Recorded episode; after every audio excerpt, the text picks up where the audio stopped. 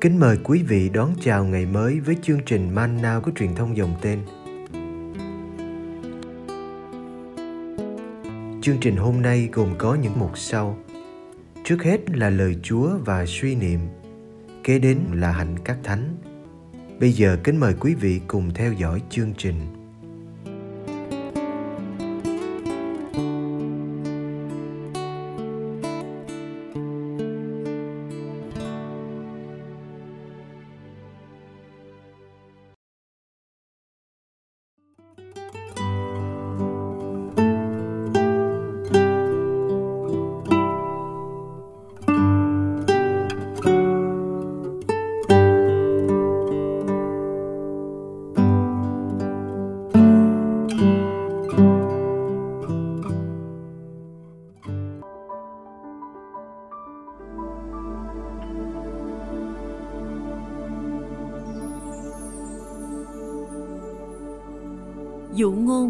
Người Pharisêu và người thu thuế. Luca chương 18 từ câu 9 đến câu 14. Đức Giêsu còn kể dụ ngôn sau đây với một số người tự hào cho mình là công chính mà khinh chê người khác. Có hai người lên đền thờ cầu nguyện. Một người thuộc nhóm Pharisêu, còn người kia làm nghề thu thuế. Người Pharisêu đứng thẳng nguyện thầm rằng lạy thiên chúa, xin tạ ơn chúa vì con không như bao kẻ khác, trộm cắp bất chính ngoại tình hoặc như tên thu thuế kia. Con ăn chay mỗi tuần hai lần, con dâng cho chúa một phần mười thu nhập của con. Còn người thu thuế thì đứng đằng xa, thậm chí chẳng dám ngước mắt lên trời, nhưng vừa đấm ngực vừa thưa rằng, lạy thiên chúa, xin thương xót con là kẻ tội lỗi. Tôi nói cho các ông biết, người này khi trở xuống mà về nhà thì đã được nên công chính rồi, còn người kia thì không. Vì phàm ai tôn mình lên sẽ bị hạ xuống, còn ai hạ mình xuống sẽ được tôn lên.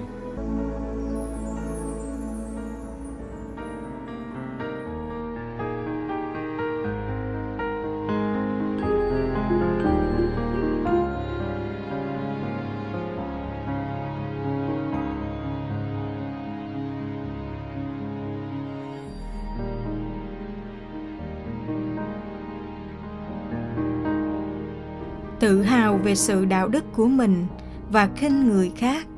Đó chẳng phải chuyện của các ông pharisêu ngày xưa. Đó là chuyện của con người mọi thời, của chính các môn đệ hôm nay. Chúng ta nghe đức giêsu kể dụ ngôn này cho mình trong mùa chay thánh.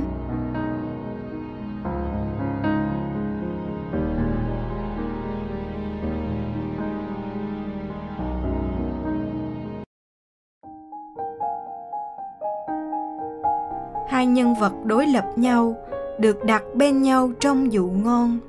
Họ ở trong cùng một đền thờ, họ đứng cầu nguyện trước nhan chúa. Họ là một ông pharisêu thánh thiện và một người thu thuế tội lỗi. Nghe lời cầu nguyện của họ, chúng ta biết được lòng họ. Người pharisêu không xin gì cho mình, ông chỉ tạ ơn thiên chúa. Ông kể ra những điều xấu mà ông không làm như bao kẻ khác. Hay như tên thu thuế mà ông thoáng thấy đứng cuối đền thờ. Ông còn kể những việc đạo đức tự nguyện về ăn chay và dân cúng mà ông đã làm vượt quá những gì luật đòi buộc. Lời cầu nguyện của ông khiến nhiều người do thái tự tế phải thèm. Còn người thu thuế thì đứng xa, cúi đầu, đấm ngực, cầu xin cách đơn sơ lạy thiên chúa, xin thương xót con là kẻ tội lỗi. Anh thấy mình bất xứng, bất lực, chỉ biết cậy dựa vào tình thương tha thứ.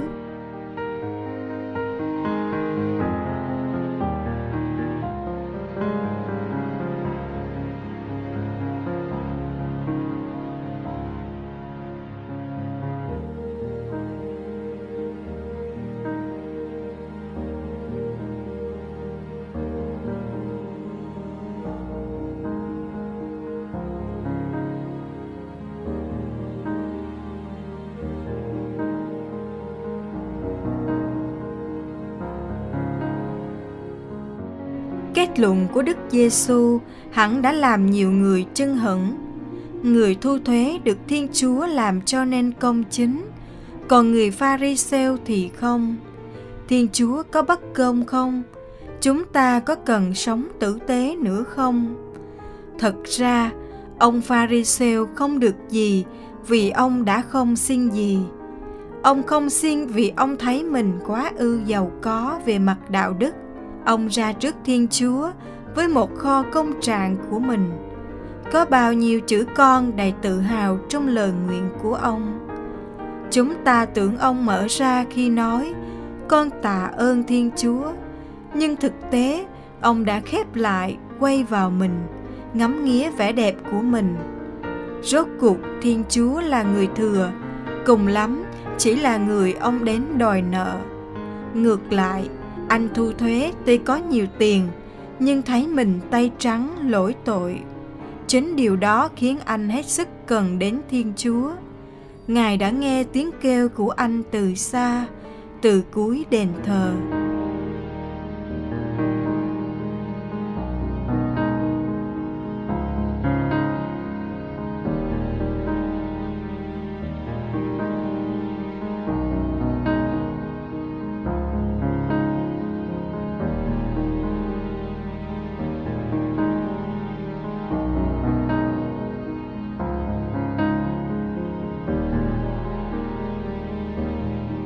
Không cần Thiên Chúa và coi thường tha nhân, vẫn là cám dỗ muôn thuở. Nên thánh không phải là chuyện tôi làm, mà là chuyện để Thiên Chúa tự do làm nơi đời tôi. Chỉ ai nhìn nhận sự yếu đuối của mình, lời cầu nguyện của người đó mới đánh động được trái tim Thiên Chúa.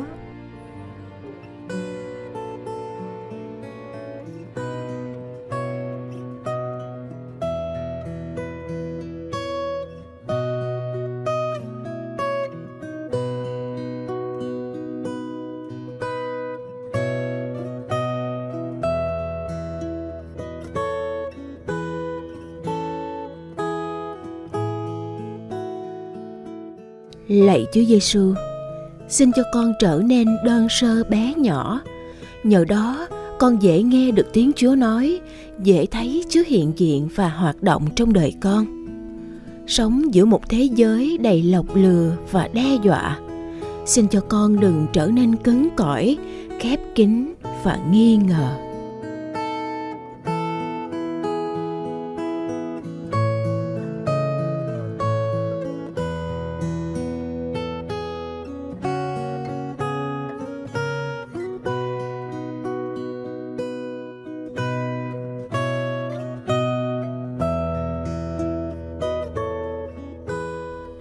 Xin dạy con sự hiền hậu để con biết cảm thông và bao dung với tha nhân. Xin dạy con sự khiêm nhu để con dám buông đời con cho chúa.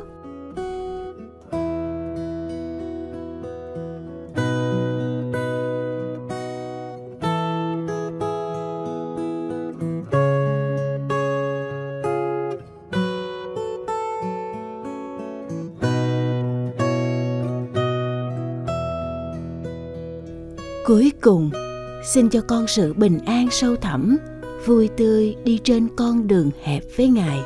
Hạnh phúc vì được cùng ngài chịu khổ đau. Amen.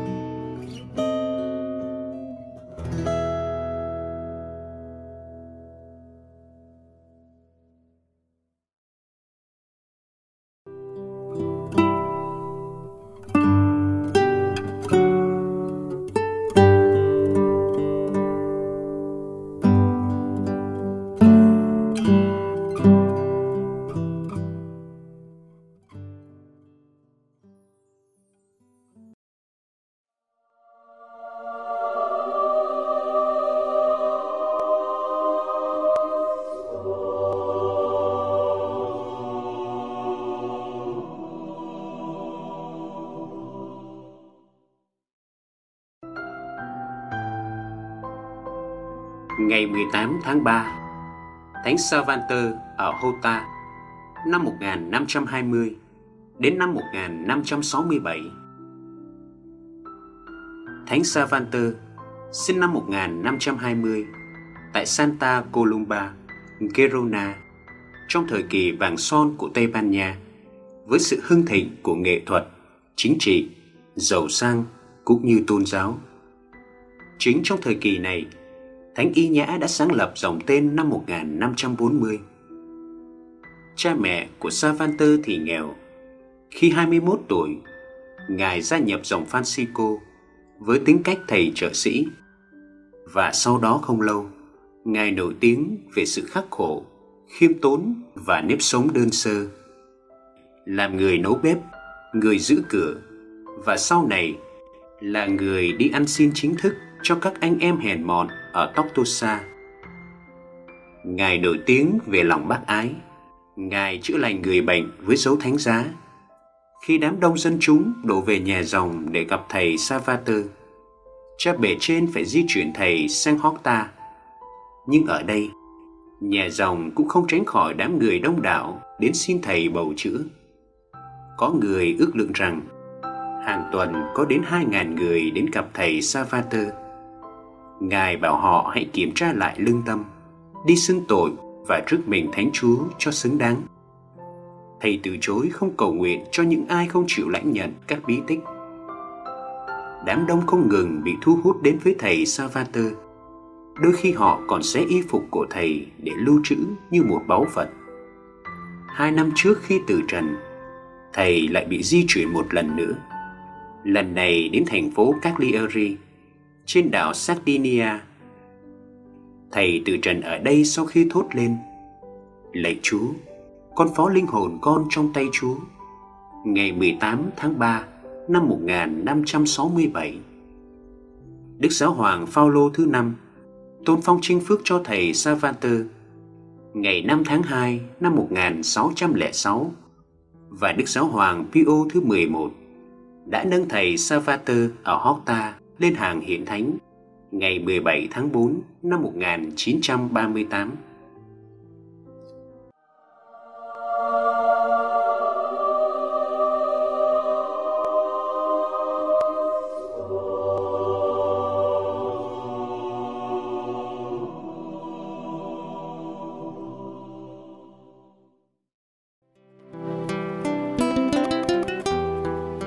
Cảm ơn quý vị đã theo dõi chương trình.